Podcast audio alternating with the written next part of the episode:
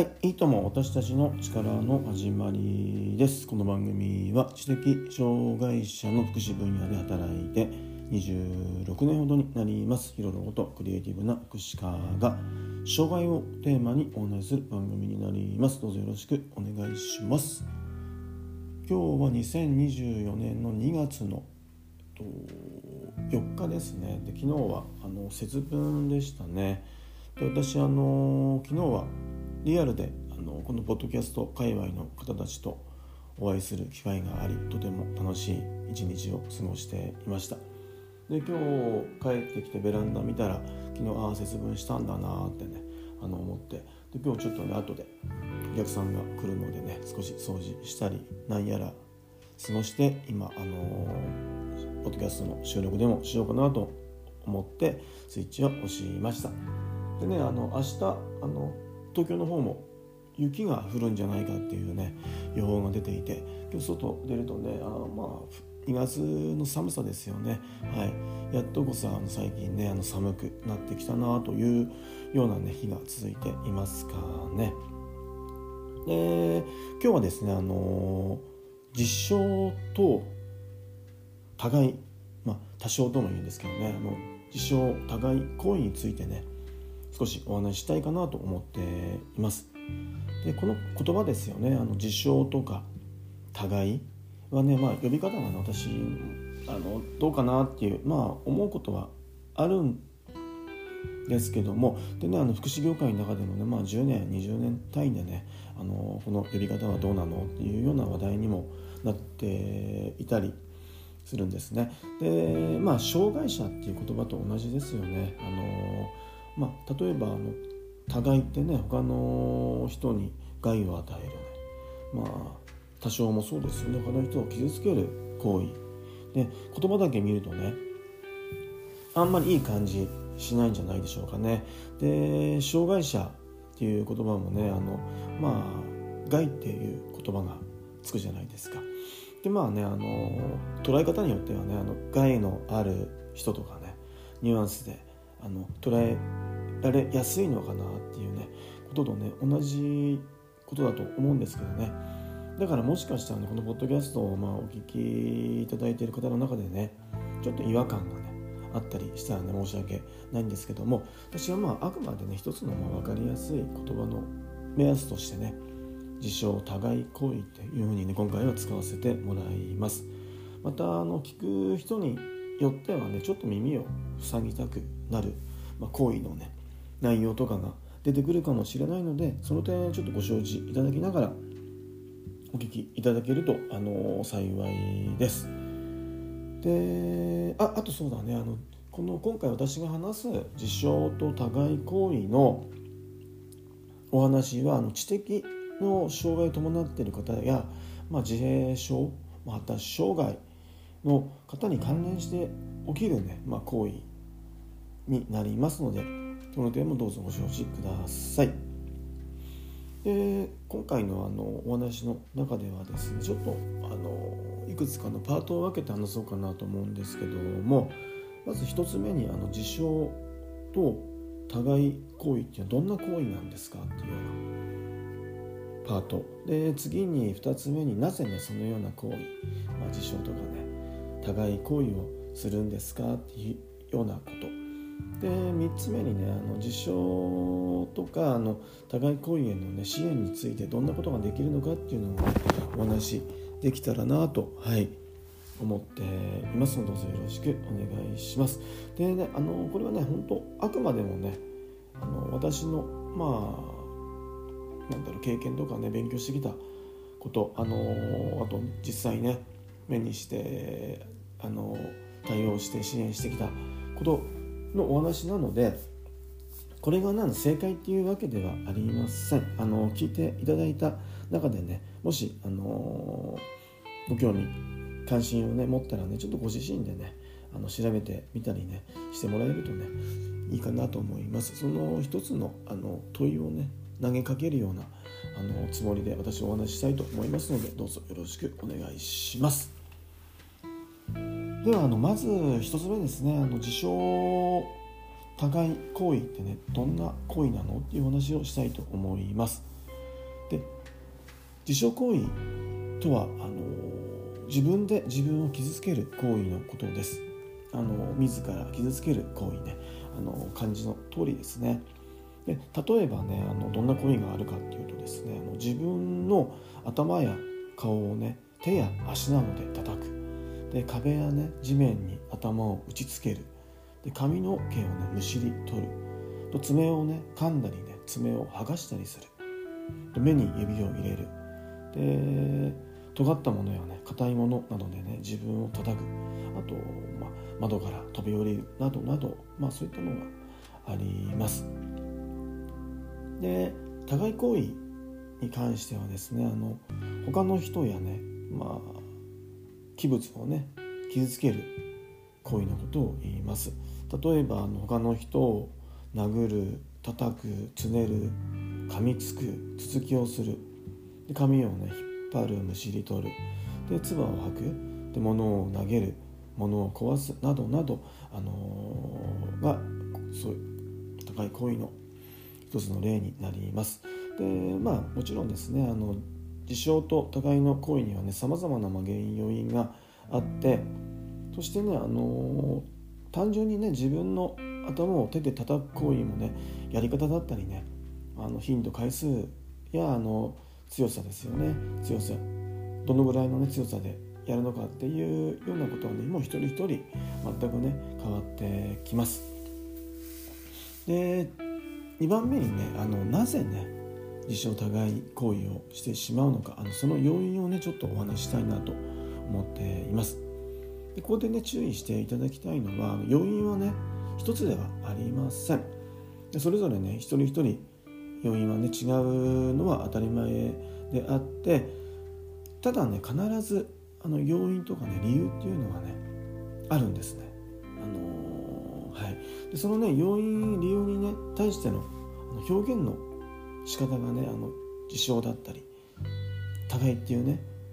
行為にね形として現れているだけであの障害者だから自傷行為がある。障害者だから互い行為をするっていうわけではねないっていうことをねまず知ってください。要因があるんですね。でではねなぜ自傷互いをするのかですけどもと簡単に言うとですねあの本人のあの障害特性とあと環境要因のね相互作用の結果としてね引き起こされます。例えばねあの分からないことやね不快なことばかりの状況の中でねこうしてほしいんだとかね私は嫌だとか全然わからないよとかっていうことをね伝えることができなくってねあのもどかしさだったりストレスがね溜まってねで自傷互いっていうね行為でねそれをそのもどかしさやストレスを表出したりっていうことがね多いかなと思います。でまあ障害者のねまあ、障害特性とね環境の要因っていうのもね、まあ、分けてお話をちょっとするとまずね障害特性なんですけども例えば感覚とかあの聴覚の過敏だったりねドンマ。あと例えばね私の知ってる人はね咳やね咳払いですよね。あの とかねゴンゴンとかっていう音を聞くとねもう自分の顔をね激しく叩く。で近くにね人がいたらねあのー、まあ叩いてきますよね。でまあ追いかけてきて叩く噛みつく。あのー、人もね、あの、いました。であとまあ温度調整がね難しくってあのくるくる回ってね床に頭をたたつけ叩きつける人とかとはあの湿菌とかね湿便でね表出する人もいましたね。であとまあコミュニケーションの困難さですよね。特にまあ自閉症発達障害の方はねコミュニケーションのあの取り方認知の仕方がね、あのー、まあ、私たちって言っていいんですかね。と、まあ、自閉症とか発達障害ってとはねあの診断されてない人とはね全く違うんですね。なので例えば私たちの文化例えばねあの、まあ声かけだけのコミュニケーションやなんとなく曖昧な相づちっていうのはね私たちの中では伝わったとしても自閉症の方ね発達障害の伴っている方などにはね声かけのみだったりね曖昧な合図っていうのは、ね、伝わりません伝わりにくいんですね。だからあの私たちの、ね、文化をねあの主としてコミュニケーションを続けるととてもストレスになるんですね。声声かけだけでね、あの今日は8時から、あの仕事あって10時から休憩があるよとかねなんかそんな見通し伝えてもねなかなか頭の中でね、あのスケジュールをね組み立てたりすることっていうのはね難しいんですよね。うん、でコミュニケーションの部分でのね例はね本当一番まあ私も経験してきてあるんですけども、まあ、いくつか挙げるとねあの、まあ、急な変更があった時にねその変更に、まあ、理解できずにね近くにいた人をねあのまあ物などでね叩いたりねあのまあ人に向かって掴んでね手の声こうねつねったり人に突進してきてね倒してパンチをするとかねやっぱりコミュニケーションでねそこでつまずいてっていうかコミュニケーションがうまくあの私たちがねその方にね伝えることができなくって混乱してねあの自傷行為多少行為につながっていく方が多いですね。であとはね他にあの気温気圧湿度の変化ですよね。でもとても過敏なのであのはいちょっとねあの気圧が低くなったりね例えば台風の前とかね調子を崩したりする人が多いですよね。あとまあ意思表示の特異性っていうんですけど、まあ、独自性としてねあの笑いながら唾を吐いたりね、あの、まあ、服をね脱ぐとかねさっきもちょっと言いましたけど湿気だったり失便などでね表現したりする人もいますかね。あとはあのフラッシュバックって言っていいんですかねあの二次障害って言い方もするんですけども、まあ、小さな頃にね親やクラスメート先生などからね、まあ、虐待のようなねあのことを受けたりしたことでねうんあのー、なんだろうな突発的ってそこで言っていいのかどうかわからないけどもあの自傷行為高い行為にねつながる人もいますよね。で私が知ってる方でもねあのまあ急にっていうかね「あのあーやー」とか言ってね大きな声を出して両手でも顔を何発も叩く人だったりあの髪の毛をねあのもうむしり続ける人だったりね顔やねあの手の形が変わるほどねあのもう叩きつける人もねいましたねあとはあのね精神系のねあの統合失調症の方とかだとね幻聴幻覚妄想などからねはいあのまあ自傷行為高い行為っていうのにねあのつながる方もはい多いかなと思います。で次にねあの環境の要因なんですけどもあの本人のね障害特性とリンクしている部分が多いんですけども、まあ、物理的な環境要因あの気温湿度気圧光音などあとまあ周囲の人の要因ですよね。さっきも言ったけどもよくわからないコミュニケーションを取り続けるあの人だったりあと声の大きさですよね。あのあとオーバーリアクションの人だったりあと怒ってるばっ怒ってばっかりの人だったりね。あと本当なんかあのオーバーの褒め方だったりね。すっげえなーとかね。やっちゃうぜとかね。なんかね急な私でもねドキッとするようなねあのそういうなんだろう人ってやっぱいるんですよね。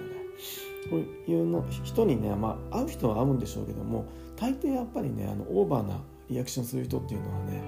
あの障害を伴っている人もまあ私もなのかなあんまり好きじゃ好かれない好まれないかなっていうのがね、はい、私の印象です。本当なんだろうなあの